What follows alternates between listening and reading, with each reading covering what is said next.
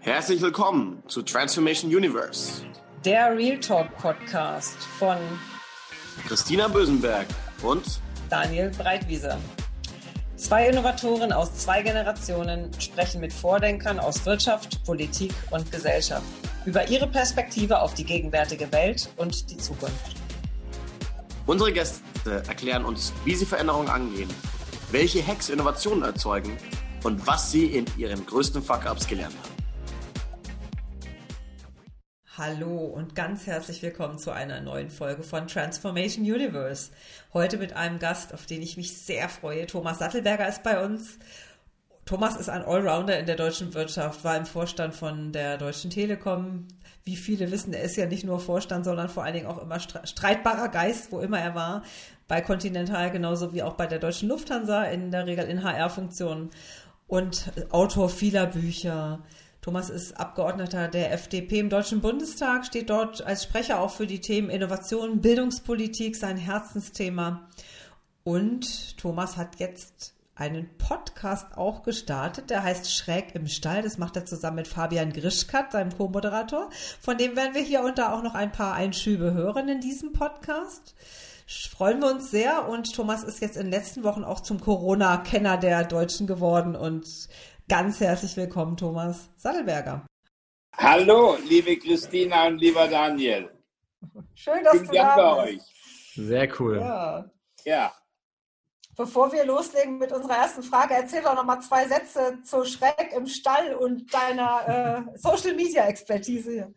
Ja, also ich, ich meine, ich habe irgendwann mit 69 entschieden, dass ich sozusagen ein Online-Star werden muss. Super. Nein, mal Spaß beiseite. Nein, aber ich, ich meine, die, die, ganze Frage heißt ja, wie erreiche ich als Politiker äh, jetzt in meiner dritten Karriere wirklich viele Menschen, die junge Generationen.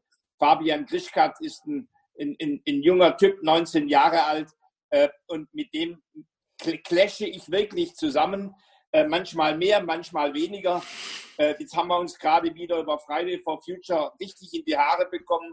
Es ist so ein, ein Podcast eigentlich, der so den Generationenkonflikt oder den Blick unterschiedlicher Generationen auf die Welt ein Stück beleuchtet. Mache ich mit großer Freude und meine Corona-Podcasts, ja, ich wollte einfach zeigen, dass eigentlich Corona für 97 Prozent der Menschen eine stinknormale, moderat mäßig verlaufende Krankheit ist. Ja. Und kein Grund zur Panikmache. Und ich bin dir so dankbar dafür, Thomas. Ich fand das ja. so wichtig, was du da gemacht hast. Also das nochmal vorweg.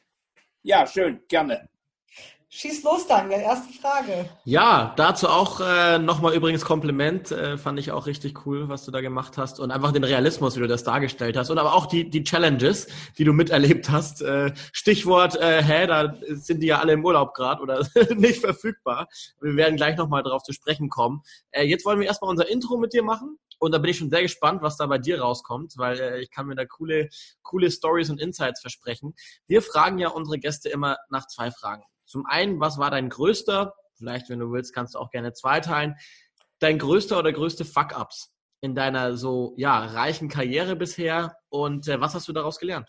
Äh, als ich Vorstand bei Conti war hm. und wir wirklich auf eine rüde Art und Weise äh, sozusagen Globalisierung getrieben haben äh, und da ist auch ein Werk dem zu Opfer gefallen und ich war zu feige, äh, wirklich äh, dem Vorstandsbeschluss Stirne zu bieten. So, hm. was habe ich daraus gelernt? Hm. Ja, natürlich, ich habe dann irgendwann gehandelt äh, und, und äh, mir ist bewusst geworden, äh, dass eigentlich der Ang die Angst, Status und Job und Ansehen zu verlieren, äh, eine relativ irrelevante Angst ist. Mhm. Also du hättest mehr einstehen wollen in dem Moment sozusagen. Ne? Kannst du ja, vielleicht ein bisschen Kontext, Kontext geben ähm, zu der, der, der Lage, die sich damals so ergeben hat? Ja, ich meine, es ist, war relativ simpel. Die, die, die Conti war hoch profitabel, mhm. aber einzelne Werke waren überhaupt nicht profitabel. Ja. Ähm, so, und da stehst du als Manager, wenn du rein betriebswirtschaftlich operierst, stehst du vor der Frage, äh, lässt du im Grunde quersubventionieren Hm. Wie lange, wie, wie intensiv oder wie, wie gehst du mit Ineffizienz um? Ne? Äh, und gleichzeitig äh, musst du im Grunde so handeln, dass du deine gute Reputation äh, nicht aufs Spiel setzt. und wir haben damals nur betriebswirtschaftlich gedacht und, und nicht auch die gesellschaftliche Reaktion wirklich bei uns aufgenommen und, und waren da nicht sensibel genug. Und dafür haben wir bitter bezahlt und ich auch. Da sind wir im Prinzip auch schon gleich bei unserem ersten Thema, über das wir uns heute unterhalten wollten. Wir wollten über Silos unter anderem mit dir sprechen, insbesondere im Kontext mit ja. dem Thema Innovationsstandort Deutschland, unsere Gesellschaft. Und wir nehmen einfach eine Silo-Denke wahr, immer wieder auch Thema hier im Podcast. Äh, Silo-Gesellschaft, Silo-Politik, Silo-Wirtschaft, dann nochmal Sub-Silo-Start-up, Silo-Bildungssystem und äh, uns, äh, uns verbindet, glaube ich, alle der Gedanke an, an Ökosysteme, die diese Silos irgendwo aufweichen und neu denken und neu auch entstehen lassen. Was sind denn deine Gedanken zum Thema Silo Deutschland? Sind wir dafür prädestiniert oder wie siehst du das? Na gut, wir sind eine sehr reife Gesellschaft und auch eine sehr ansprüchliche. Und, und Anspruch heißt im Grunde, dass die Lokomotivführer äh, genauso wie die Start-up-Unternehmer, äh, genauso wie die Solo-Selbstständigen, äh, genauso wie die Fraunhofer oder die Max-Planck Promovierenden oder Postdocs ihre Interessenlage massiv auf den Tisch bringen und sagen, ich will Änderung haben. Es ist ja häufig nur, dass ich dass der andere gar nicht versteht aus seiner Perspektive, was mein Anliegen ist, ja. ist bei uns natürlich gering ausgeprägt. Und, und ein, zweites, ein zweites Thema, wir sind nach wie vor aus der alten Deutschland AG kommend ein ziemlich inzestuöses Netz von Seilschaften.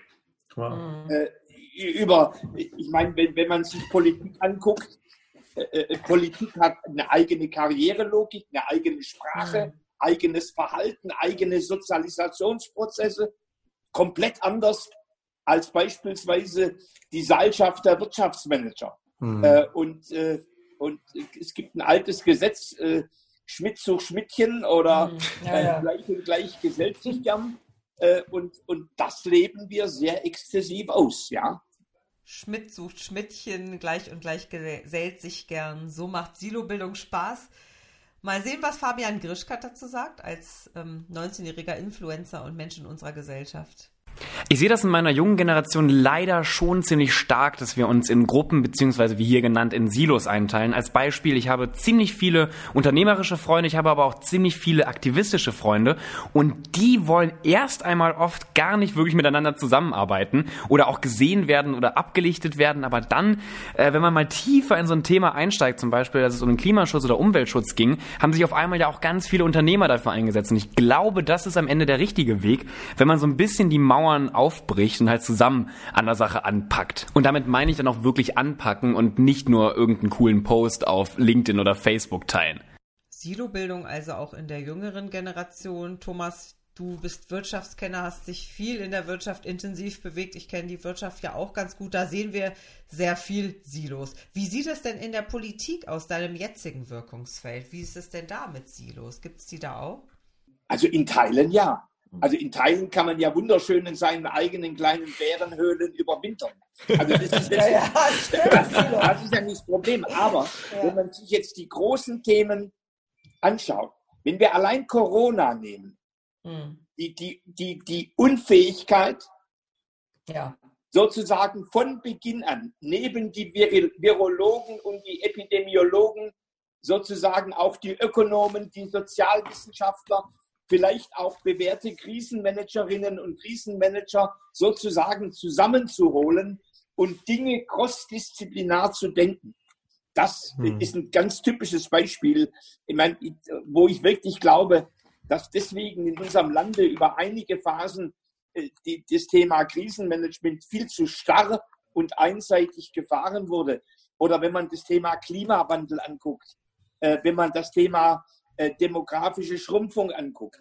Das sind große Themen der Welt oder der Republik. Da braucht man auf der einen Seite das Engagement der Zivilgesellschaft, auch der NGOs. Zum Zweiten das politische Mandat Mhm. Und zum Dritten die, die Skalierungskraft der Wirtschaft, die mhm. ja ein Motor ist für Veränderung. So, und, und alles allein für sich greift nicht und äh, wir brauchen das gemeinsam für die großen Themen dieser Zeit.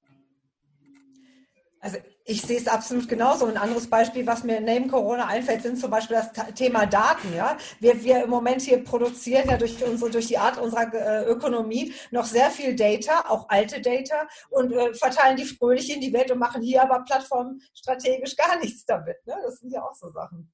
Ja, oder, oder äh, äh, äh heute in der Enquete-Kommission äh, berufliche Bildung, wo ich den ganzen Tag jetzt drin saß, hm. da hieß es im Grunde, eure, unsere Datenschutzregelungen machen im Grunde die Nutzung digitaler Plattformen und digitalen Contents fast unmöglich. Fast unmöglich, ja. ja also, erlebe, ich, erlebe ich auch nicht.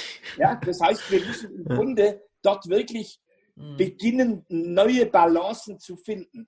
Äh, denn das, das hat uns jetzt in der Corona-Krise, das mhm. beschert uns ja. ein verlorenes Bildungsjahr.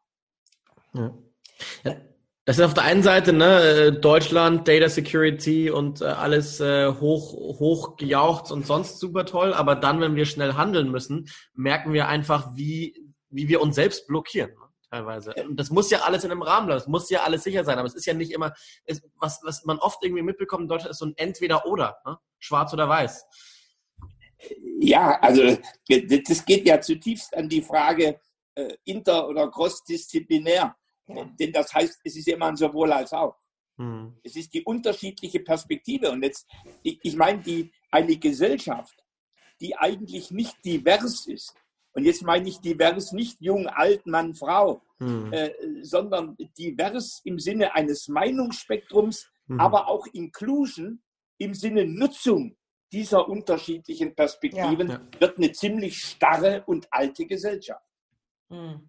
Ja, Komplementärstrategien, das tun wir uns schwer. Ne? Auch so gerade, ich finde auch so im Job oder in, ich komme ja auch aus der Wirtschaft, da werden ja auch Bewertungen und Assessments und Aufstiegskarrieren, die werden immer nur sehr eingleisig bewertet. Das Komplementäre, also es gibt nie so ein Gesamtbild. Ne? Also meine politische Karriere, äh, äh, die, beispielsweise, ich, eigentlich fange ich wieder, wieder, wieder Brunnenputzer an.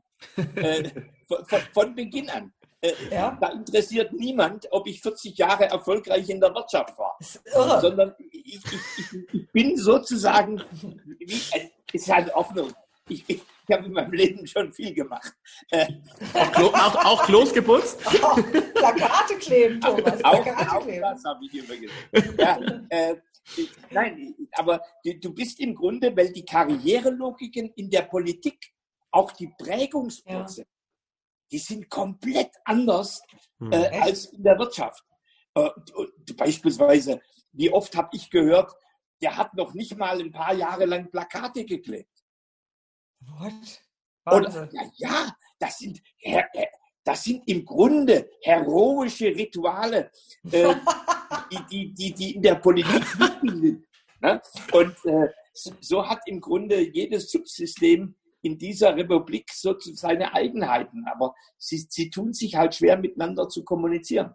Aber ist das nicht gerade in der Politik fatal eigentlich? Weil gerade in der Politik, wo man eigentlich glaubt, dass es ein bisschen so ein Steuerungspotenzial hat, um eben äh, Silos aufzubrechen und äh, Ökosysteme zu kreieren, wenn man da nicht divers ist? Ja, das ist tödlich. Also persönlich glaube ich, äh, die, die politischen Ubers, hm. äh, die sitzen den denn sie sitzen bei den Parteien vor der Türe.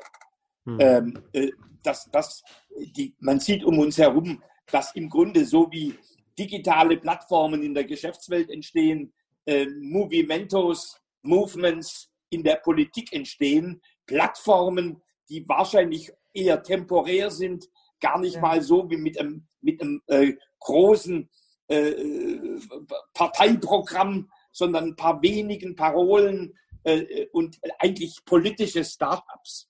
So, und und, und äh, wenn, wenn sich die alten politischen Parteien nicht neu aufstellen, also und das da gehört für mich eine ganz andere Form von Talentmanagement zu tun, ja. damit äh, mhm. muss damit rein, von Diversität, äh, übrigens auch von Beteiligung von Interessierten, so wie bei ja. den Vorwahlen in den USA. Also offene Systeme mhm. ähm, der Kandidatenaufstellung äh, und Kandidatenauswahl. All diese Themen äh, spielen damit rein. Jetzt, jetzt habe ich über parlamentarische Reformen noch gar nicht gesprochen. Mhm. Da, da ist auch klar.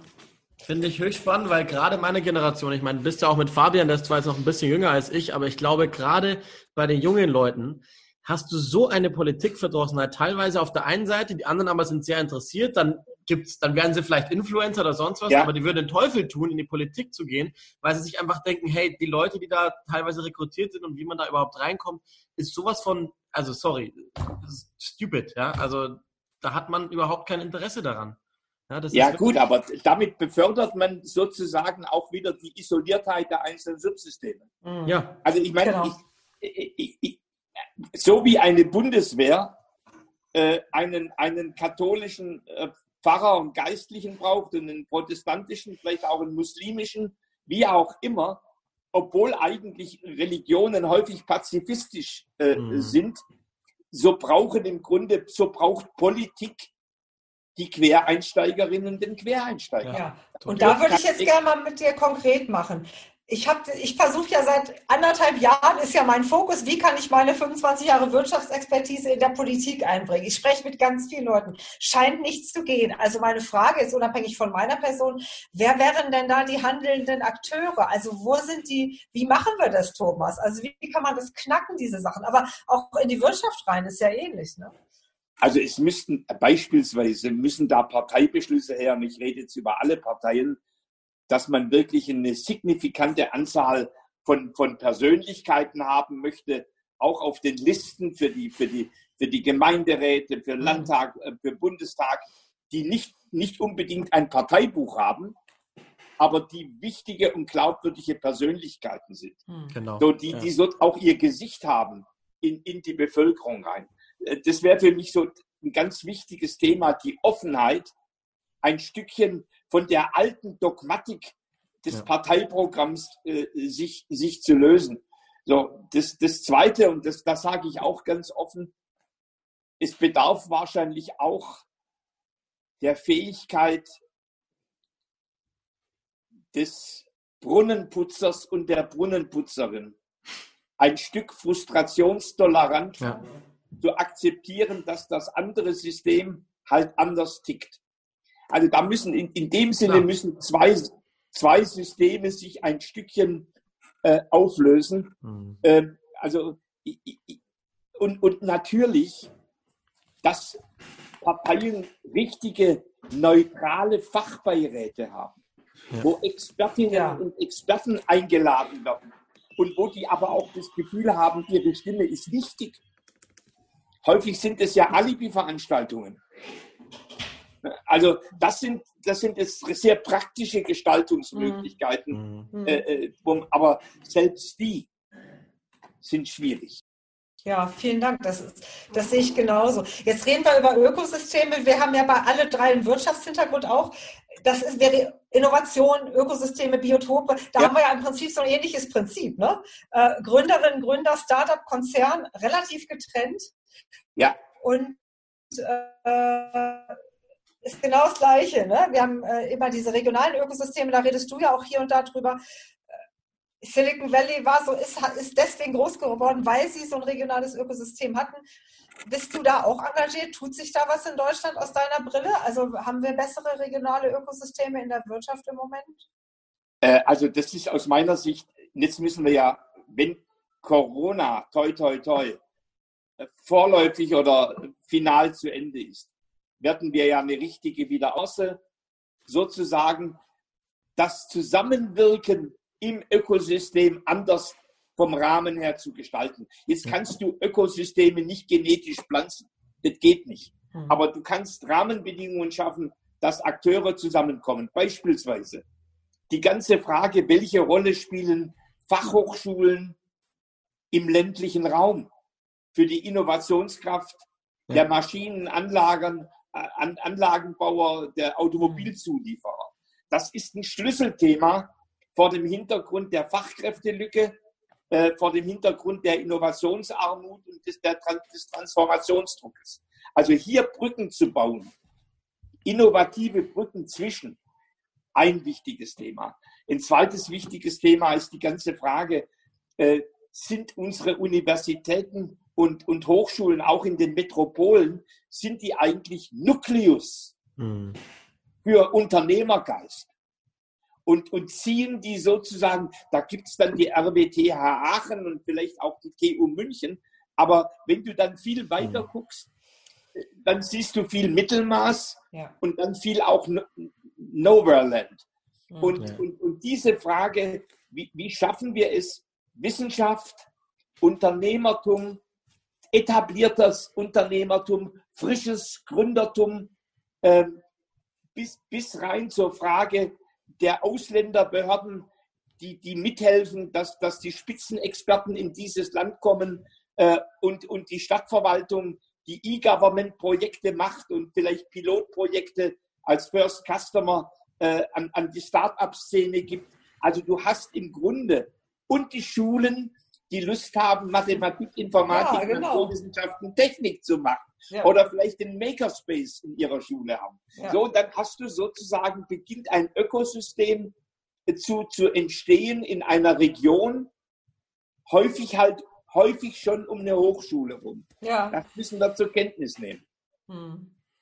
So, und das sind Themen, äh, die ich sehr massiv treibe. Hm. Also ich, ich, beispielsweise das Konzept äh, digitale Freiheitszonen.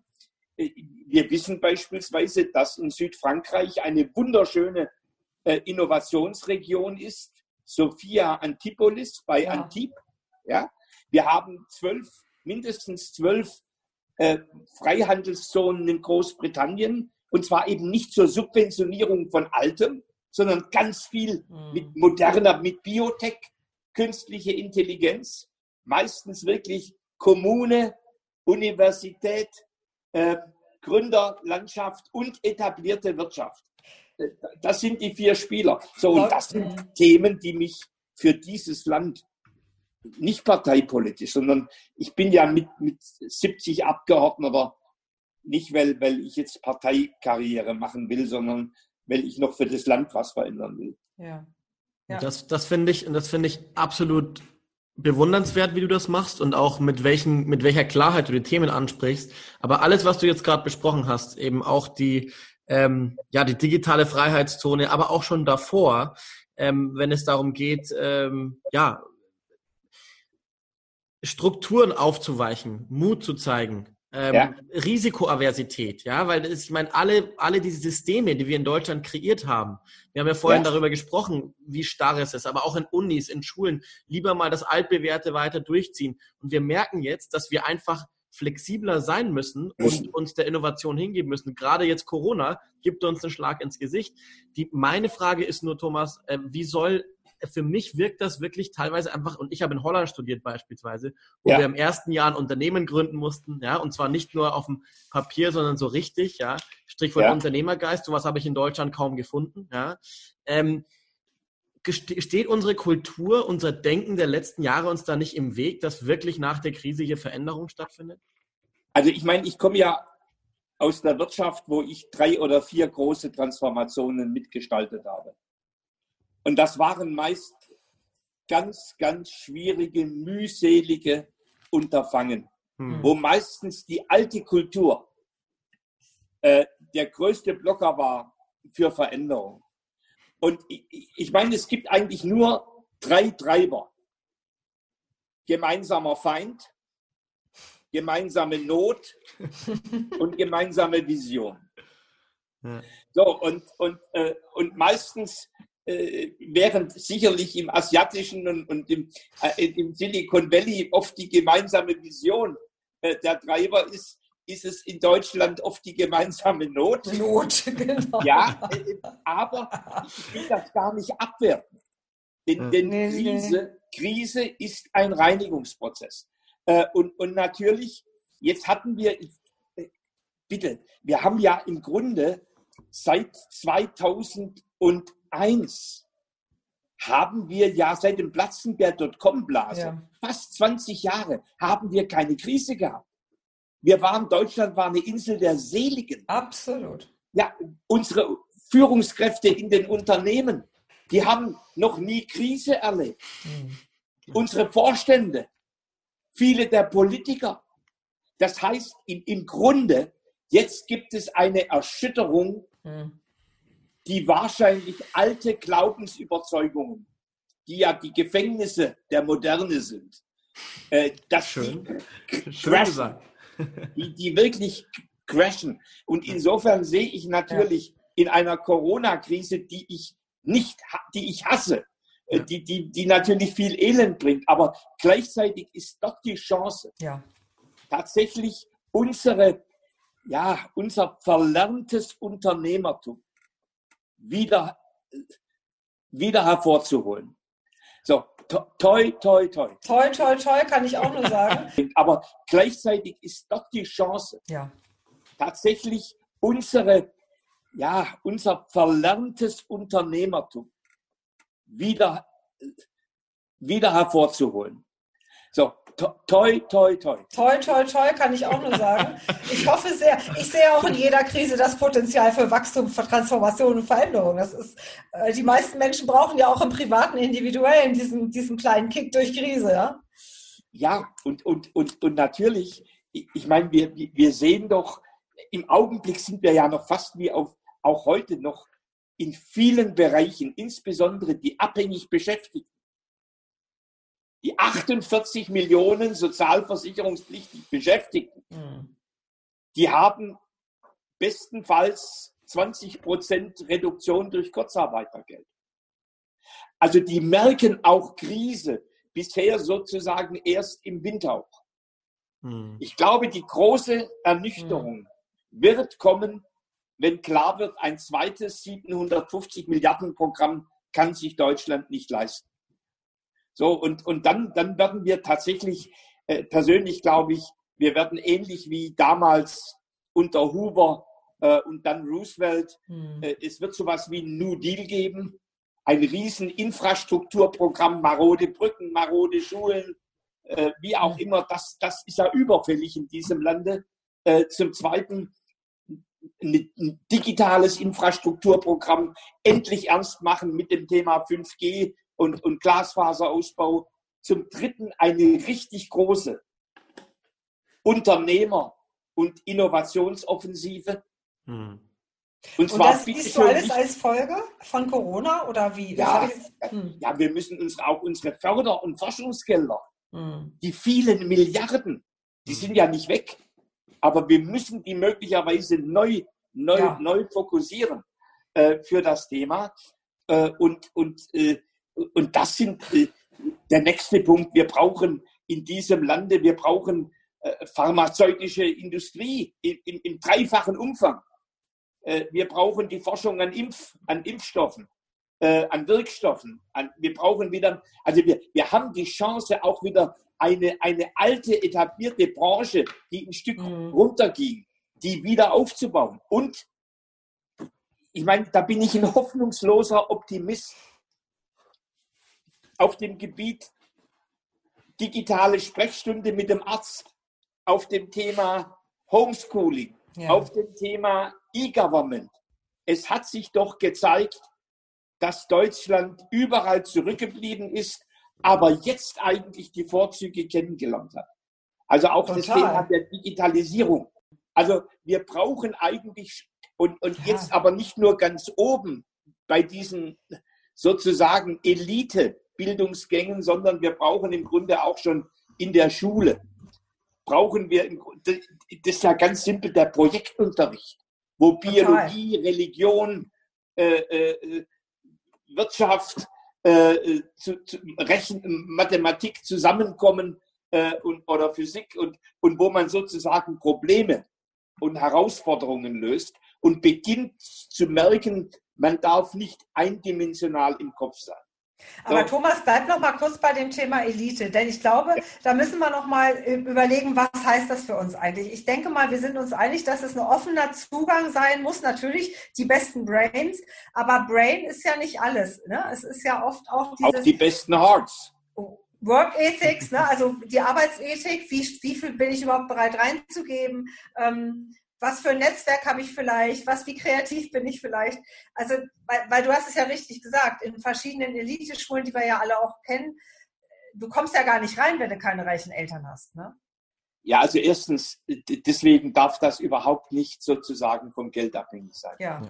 Zweitens, wir, wir brauchen wirklich im wahrsten Sinne meritokratische Auswahlverfahren, Seele be berührt sind. Ja. Also die Frage meiner, meiner gesunden Lebensführung, äh, die, die Frage auch meiner, meiner Werteorientierung äh, und, ja. und meine intellektuellen Leistungen.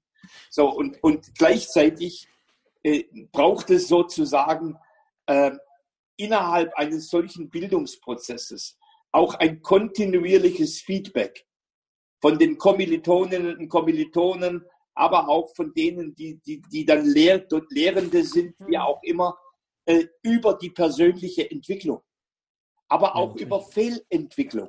Ja. Ja, und wo man Coaching. sich damit auseinandersetzt, mit einem solchen äh, Feedback, was ja nicht heißt, du, du kannst guten Businessen, sondern was wirklich heißt, benimmst du dich wie eine Führungssau, äh, wenn, genau. wenn ihr eine, einen Business Case äh, bearbeitet.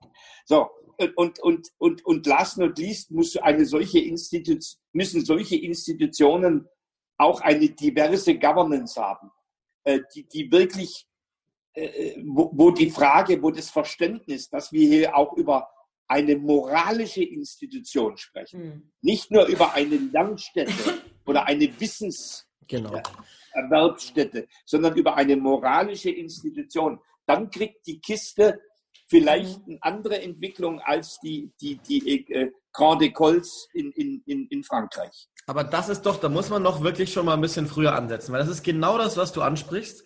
Äh, weil ich war nämlich auch auf der äh, einem Grand École, also zumindest nur für ein Austauschsemester und habe mal gesehen, wie das da so abläuft und wie die Leute da so drauf sind.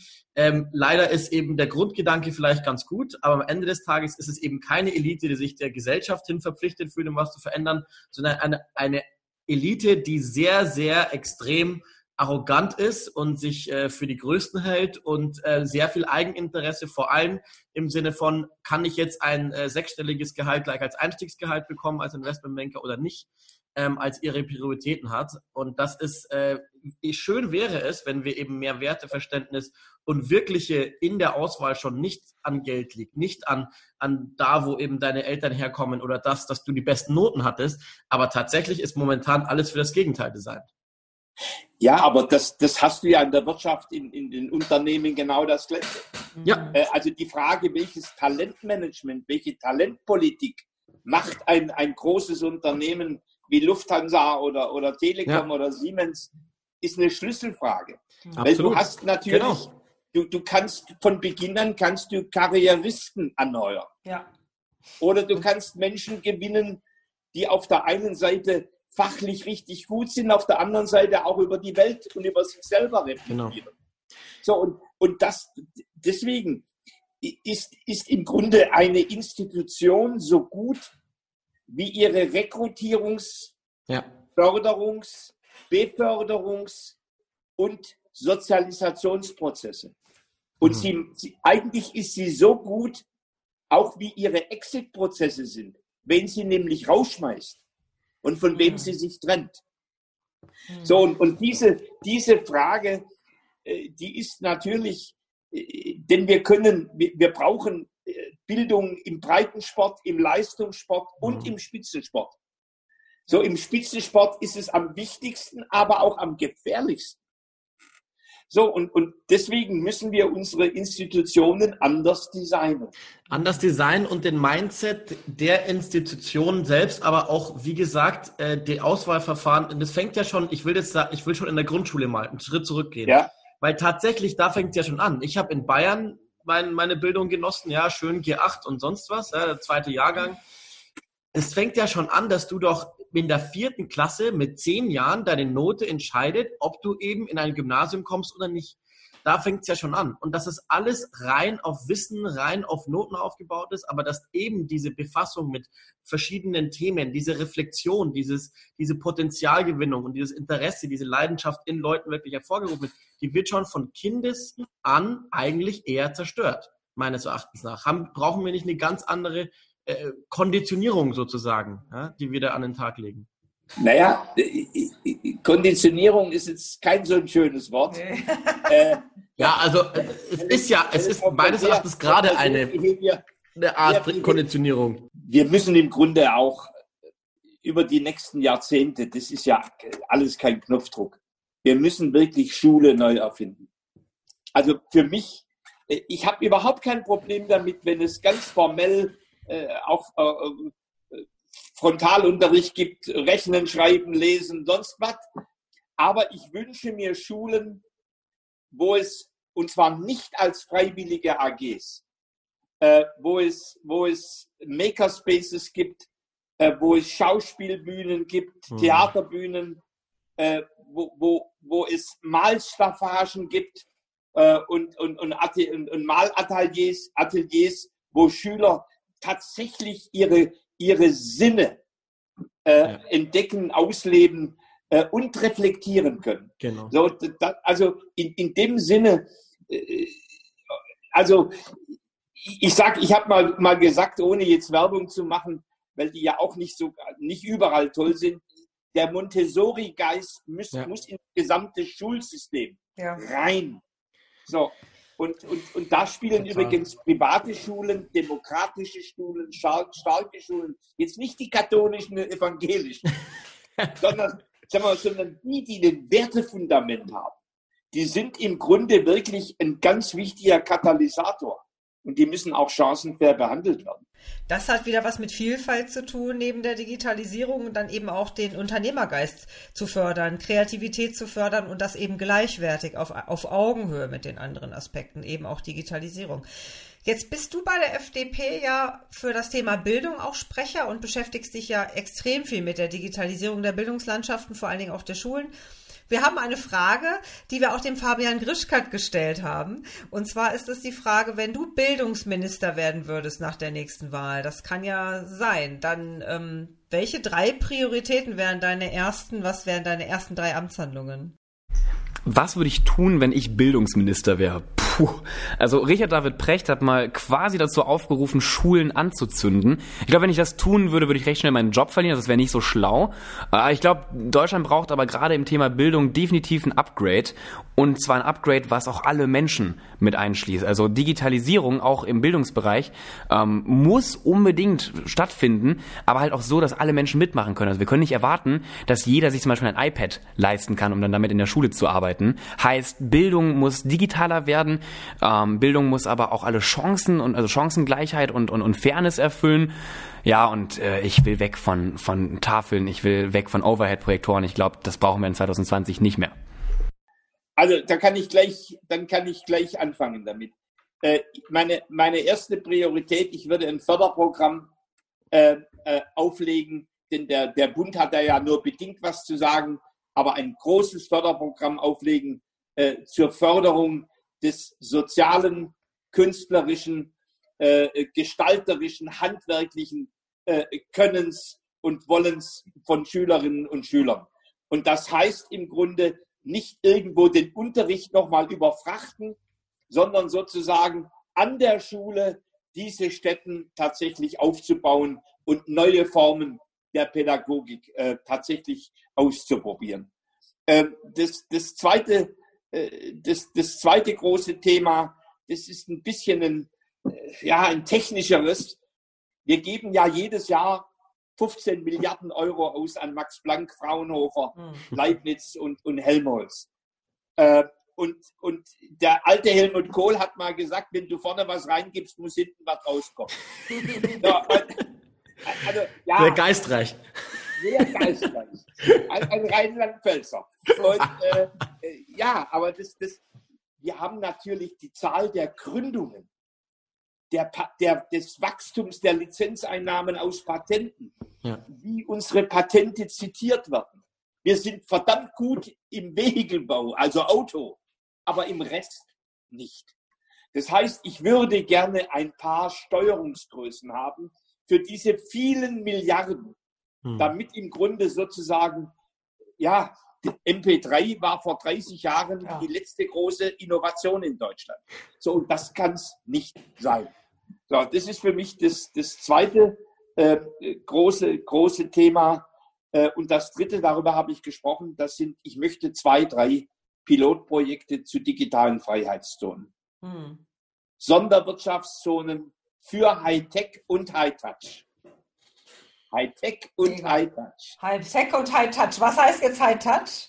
Hightouch heißt, wo, wo, du im Grunde auch eine, eine, eine, Arbeitswelt hast, in der du dich wohlfühlst. Äh, ah. eine, eine, eine Welt, wo deine, deine Kinder äh, gut, eine gute Schulausbildung genießen, wo du medizinische gute Versorgung hast, wo, wo du, wo du auch äh, gerne deine Freizeit gestaltest. Denn Innovation hat ganz viel mit dem ja. Thema Lebensgefühl ja. zu tun. Zu tun. Absolut. Ja. Kreativität, ne? Kommt ja auch ja. so. Das ist der Punkt. Also Hightech und Hightech. Und da zwei oder drei digitale Freiheitszonen. Und wenn du jetzt in so einer Freihandelszone selber nochmal gründen würdest, Thomas, was, ja. was wäre dein Gründungsthema, deine Idee, was wäre dein Startup? Das würde mich auch interessieren. Also ich, ich, ich mich beschäftigt die Raumfahrt extrem. ich habe ja mal auch fünf Jahre in der Luft- und Raumfahrt gearbeitet, jenseits von Lufthansa äh, und MTU. Ähm, also mich, mich, mich, mich würde schon, wenn ich was machen könnte für eine Mars-Mission. Vielleicht hört der Elon zu. Ich weiß ja, ja nicht. Elon, hast du gehört? Elon. Ja, also äh, ein Landevehikel oder irgend, irgend sowas. Äh, äh, also irgendwo würde ich da was Nützliches gerne beisteuern. Also wir brauchen dringend diese Freihandelszonen, Thomas. Dringend. Wollte ich gerade sagen, was da, was da rauskommt. Ne? Also Thomas, Thomas macht Bildung menschlicher, innovativer und bringt uns äh, sicher und wieder zurück vom, zum Mars und vom Mars. Ja, weil, weil, weil im Grunde heißt ja, die, die vieles in dieser Welt kann besser werden, wenn wir uns den Weltraum wirklich erschließen. Ich habe jetzt mhm. bewusst nicht erobern gesagt. Mhm. Ja. Äh, erschließen. Denn, denn das darf auch das muss im Grunde ein freier Raum bleiben. Ähm, aber die ganze Frage, egal ob Klimabeobachtung ob, äh, oder ex, äh, extraterrestrische äh, äh, Besiedlung mhm. oder Rohstoffgewinnung, was auch immer, mhm. ist, das sind im Grunde, das sind für, für die Menschheit sind das sozusagen die nächsten großen Herausforderungen. Mhm. Und sag mal, was braucht man denn für so eine digitale Freihandelszone aus deiner Sicht? Wäre das in der Republik Deutschland jetzt mit der legislativen, judikativen und überhaupt, also mit diesen auch wieder Silo, Silo, Silo, können wir das machen oder was braucht es dafür? Braucht es ja. Gesetzesänderungen? Du, du kannst heute, äh, du kannst heute äh, Gesetzgebung so gestalten, dass du Experimentierräume mhm. Und Experimentierklauseln ermöglicht. Mhm. Ähm, äh, und, und im, im Grunde so wie du vorher über Münster gesprochen hast, mhm. es, es braucht im Grunde nur sozusagen die, das, die, die Wagniskapital-Thematik drüber, über Münster. Wer, wer investiert in Münster? Mhm. Ähm, äh, und, und es braucht zum Zweiten ein, Stück, ein gutes Stück steuerliche Entlastung und es braucht Attraktivität dieser Region für Spitzentalente. Und bitte Spitzentalente, nicht nur Hightech sondern auch für, für Künstler, Klar, für Sängerinnen, ja. Designer, für, für Köche, für Designer, wie, wie auch immer. Also attra auch attraktiv in dem Dienstleistungssektor, äh, nicht nur im Hightech-Sektor und interessant für Wagniskapital. So, und, und äh, also das ist machbar. Wer soll das vorantreiben, Thomas? Ich meine, du hast ja unglaublich viel Feuer und du bist auch ein Politiker, der eben jetzt, wie du gesagt hast, äh, dritte Karriere, der aus der Wirtschaft kommt, der diese Innovation auch versteht. Ja, und das, aber man hat ja, wenn man in anderen Ländern schaut, da sind teilweise Ministerien oder Minister für bestimmte Sachen beauftragt, die kommen selbst aus dem Digitalen, die waren selbst Entrepreneurs. Davon sind wir ja meilenweit entfernt. Ähm, wie soll das, wie soll das bei uns laufen? Wer soll das initiieren? Also wenn Sie mich alten Sack nochmal nehmen wollen, dann würde ich das schon machen. Ja, genau. Also, ja, ja, ich sag mal simpel, so viel Ruhm und Ehre und, und Geld muss ich ja nicht verdienen. Äh, sondern ich, ich habe echt Lust, noch ein, zwei Sachen zu bewegen äh, für, für Deutschland. Ansonsten gibt es, gibt es wirklich, glaube ich, wenn, wenn Parteien und Fraktionen sich öffnen für Talent von außerhalb, auch, ich meine, wir hatten mal einen hervorragenden Herrn Kirchhoff, hm. der im Grunde äh, dran war, Finanzminister zu werden. Ne? Und, und also wir solche Leute, die, die, die, die, die menschlich und intellektuell wirklich groß sind, solche müssen wir für die Politik gewinnen. Und wenn Sie dann noch ein Parteibuch dazu nehmen, ist schön, aber nicht Voraussetzung. Ja. Und, und ich glaube, ich meine, was ist in Österreich passiert? Als ein Expertenkabinett für einige Monate die Geschicke Österreichs regiert hat. Plötzlich kamen Gesetzesvorhaben durch, die vorher jahrelang stagniert haben. Ja. Und es wurden gute Lösungen entwickelt. Also wir müssen auch politisch aus unseren alten Gleisen ausbrechen. Also wir haben schon gar keine Wahl, denn die politischen Ubers stehen vor der Tür. Und, und eine sitzt schon im Parlament, die AfD. Mhm. Ja. Das ist eigentlich eine interessante Analogie, die du da vorhin aufgemacht hast. Das hatte ich für mich noch nie so äh, bezeichnet, aber das stimmt. Das sind irgendwie so Polit-Startups, ne? Die politischen ja. Ubers. Ja, das ist ja. spannend. Vielleicht sollte man mal so ein Innovationspolit-Startup gründen. ja, also, aber das sind die drei Sachen, die ich machen täte. Ja, gut. Oder die ich, die ich jemand, der mich fragen würde, was, was empfiehlst du mir denn, Thomas? Äh, da würde ich das, die, diese drei Themen mhm. würde ich äh, äh adressieren. Höchst spannend. Höchst spannend. Also wir brauchen, also um das nochmal, deine Auffassung ist auch, wir brauchen mehr Experten und mehr Kompetenz und mehr Mut äh, in, in ja, der Politik brauchen, auch. Ne? Ja, wir brauchen auch weniger Fraktionszwang. Ja. Wir brauchen ja, den der Bürger. Der sucht nicht nach Parteien, die immer das Haar in der Suppe der anderen suchen. Hm. Äh, äh der, der Bürger sucht nach, nach, nach Politikern, Politikern ja. und Politikerinnen, die, die gemeinsam an Lösungen arbeiten. Absolut. So, also deswegen, und diese Lösungsorientierung heißt eine Offenheit im Denken. Das, deswegen müsste im Grunde eigentlich der Fraktionszwang auf den Kopf gestellt werden. Dass man, man müsste eigentlich die Frage stellen, was sind die wenig wichtigen Fragen, die uns Sozialdemokraten mhm. oder uns Liberale wirklich, wo wir sagen, die sind existenziell. Genau. Und wo sind die vielen anderen Fragen, ja. wo wir im Grunde kollaborieren können? Sozusagen Mini-Koalitionen von Abgeordneten, äh, unabhängig von dem, wer ist in der Regierung. Das Spannende wäre ja dann auch, wenn man so, so fundamentale Systemänderungen macht, ob dann die Menschen überhaupt mitspielen könnten vom Mindset her. Ne? Stimmt, Oder können wir das überhaupt? Ja. Ob dann andere kommen würden, was ja beides gleichermaßen interessant und vielleicht auch. Ja, aber nimm mal auch mal das, das, das erzkatholische Irland. Mhm. Dort wurde ein temporär befristetes Bürgerparlament eingeführt und die mhm. haben das Abtreibungsthema gelöst ein Thema, wo sich Irland zerrieben hat. So, und, und das heißt, Bürgerinnen und Bürger haben im Grunde Lösungen vorgeschlagen, wo das traditionelle Parlament gar nicht mehr Nein sagen konnte. So, und über, über solche Formen, also auch über Experimentierräume im politischen Raum, ja. müssen wir nachdenken. Und das ist eigentlich ein Thema, was sich jetzt durch den Podcast durchzieht. Wir haben eingangs über Silos gesprochen, da haben wir ja. eben auch wieder über Experimentierräume, Freihandelszonen, die dann vielleicht zu einer Silo-Auflösung führen würden. Gleiches in der Politik und gleiches im Prinzip auch in Bezug auf Elite. Denn auch da geht es ja nur über Ökosysteme, neue Experimentierräume, Zonen, ja. die man schafft. Ne? Es ist immer ja. wieder das gleiche Ökosystem, offene Zone. Und, und wir sind eigentlich, es hat zutiefst mit zu tun, dass Menschen bereit sind, sich und ihre Meinung in Frage zu stellen. Absolut.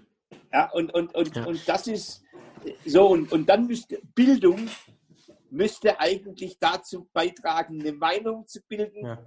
Ja. und dann zu sagen, der Kopf ist rund, damit er beim Denken die Richtung ändert. was, was, was schlägst du denn? Was ist dein Ratschlag denn an die heutigen HR-Vorstände oder an die HR-Chefs? Genau, das ist mir auch mal Jetzt mit, in Bezug auf Leadership und Talent und mit, in Bezug, im Kontext von dem, was wir gerade besprochen haben. Dass Denken die Richtung wechseln kann. Ja, aber ich bin ja, ich bin ja, ist, an zwei Drittel würde ich sagen, tretet ab. genau. Sehr schön. Und an das restliche Drittel? Würde, würde ich im Grunde sagen, äh, wir stehen vor einer schwierigen Phase. Es wird Entlassungen geben. Wir werden nicht alle an Bord halten mhm. können. Macht das fair, glaubwürdig und transparent. Und, und wisst, dass das Schmerzen bedeutet. Und dann baut bitte das Neue auf und guckt, dass ihr technische und soziale Innovation wie Zwillinge betrachtet und das, was neu kommt, auch so von Beginn an mit so einer DNA, die die Vielschichtigkeit von Innovation deutlich macht. Ähm, ein wichtiges Silo ist ja das ganze Thema der sozialen Innovation. Das wird bei oh, uns ja. ja auf die Social Entrepreneurs abgeschoben. Eigentlich müssten im Grunde die, die, die etablierten Firmen soziale Innovation genauso wie sie technische Innovation mhm. inkorporieren, müssten sie die haben. Und, und, und wer, wer, wenn nicht die, die neuen HRler, sollten Treiber sozialer Innovation sein. Aber sie sind ja überwiegend äh, äh, Eventmanager äh, und äh, Verwalter. Ja, Verwalter. Glaubst du, wird sich das, also wird sich das wandeln, so die strategische Rolle des, äh, des CHROs, ja, also des äh, Personalleiters? Äh, bei Finanzkrise war es der CFO. Theoretisch äh, liest man ja viel, dass jetzt der CHRO der neue strategische Treiber sein soll. Ja, also ich meine, wenn du, wenn du 40 Jahre lang in dem Geschäft warst, hast du, hast du das schon ungefähr ein halbes Dutzend Mal gehört. Okay. Klare Antwort. Ja, gut. Ja, Na dann. Die, die Personalchefinnen und Chefs, die müssen, die müssen wirklich gucken, dass sie, dass sie demütig bleiben, die gut. Ähm, und äh, äh, ganz viele, ich, ich habe große Sorge, viele haben noch nie eine Restrukturierung erlebt. Mhm. Das, das wird im Grunde ein Versuchsirrtumslernen im System Arbeit. Äh, und das ist keine tolle Sache. Nein, das ist nicht gut. Das geht, mhm. das geht an den Nieren, ne? Aber ja. gut, wie du schon gesagt hast, ne? wenn man es mal erlebt hat, dann ähm, what doesn't kill you makes you stronger, vielleicht, ja. Ähm. Ja, also zumindestens auch, auch sagen wir mal, äh, unabhängiger von populistischen Strömungen oder ja. populären Strömungen. Und äh, man, man weiß dann auch, äh, dass, dass wenn man selber mal äh, scheitert, dass die Welt nicht untergeht ähm, und, und dass man eigentlich sich viel zumuten kann. Ähm, und äh, ich meine, wir haben ja in, in, in, vielen, in vielen Fällen jetzt Sonnenscheinmanager und Managerinnen im Personalwesen und in der Unternehmensführung gehabt. Ähm, und äh, die, die, die mussten im Grunde eines gut sein im Recruiting. Ähm, so, und, und, und jetzt kommen die ganzen anderen äh, mhm. Aufgaben mit dazu. Das wird spannend. Ja. ja. Jetzt geht's los und äh, da geht's los. Bei uns geht's zu Ende, ähm, würde ich sagen. Ähm, und äh, es hat unfassbar viel Spaß gemacht. Also ich, ich könnte hier Stunden dir zuhören und äh, mit dir sprechen. Aber wir haben ja noch eine abschließende Frage. Ähm, wir haben dich ja schon ein bisschen gelöchert vorab, ähm, was du machen ja. würdest, wenn du, wenn du zum Beispiel Bildungsminister wärst. Aber jetzt mal ganz konkret gesprochen, hol mal deine, deine virtuelle Glaskugel vors, äh, vors Gesicht. Ähm, ja. Kristallkugel und sag uns mal bitte aus äh, Thomas Sattelsberger Sicht, wie sieht denn Homo sapien und Homo sapiens, unsere Gesellschaft, wir Mensch aus in 30 Jahren? Was tun wir? Wie tun es wir? Was verändert sich? Also wir, wir werden, wenn immer, wenn wir es schaffen, sozusagen sorgsam mit den Ressourcen umzugehen, aber auch, sagen wir mal, sehr achtsam Bedrohungen zu sehen. Mhm. Ähm, wenn, wir, wenn wir das schaffen, dann, dann wird die Welt in 30 Jahren eine Welt sein, wo, wo der Mensch im klassischen Sinne vielleicht 15, 20 Stunden arbeitet, ähm, wo im Grunde Arbeitszeitverkürzung und gleichzeitig das selber Entdecken neuer, sinnvoller Arbeit für den Einzelnen, ähm, getrieben durch künstliche Intelligenz, äh, die, die dann nicht die Jobs vernichtet ähm, äh, und alle schreien nach bedingungslosem Grundeinkommen, sondern die eher sagt, man, man, man geht schöpferisch ran und schafft neue Arbeit und klassische Arbeit geht runter.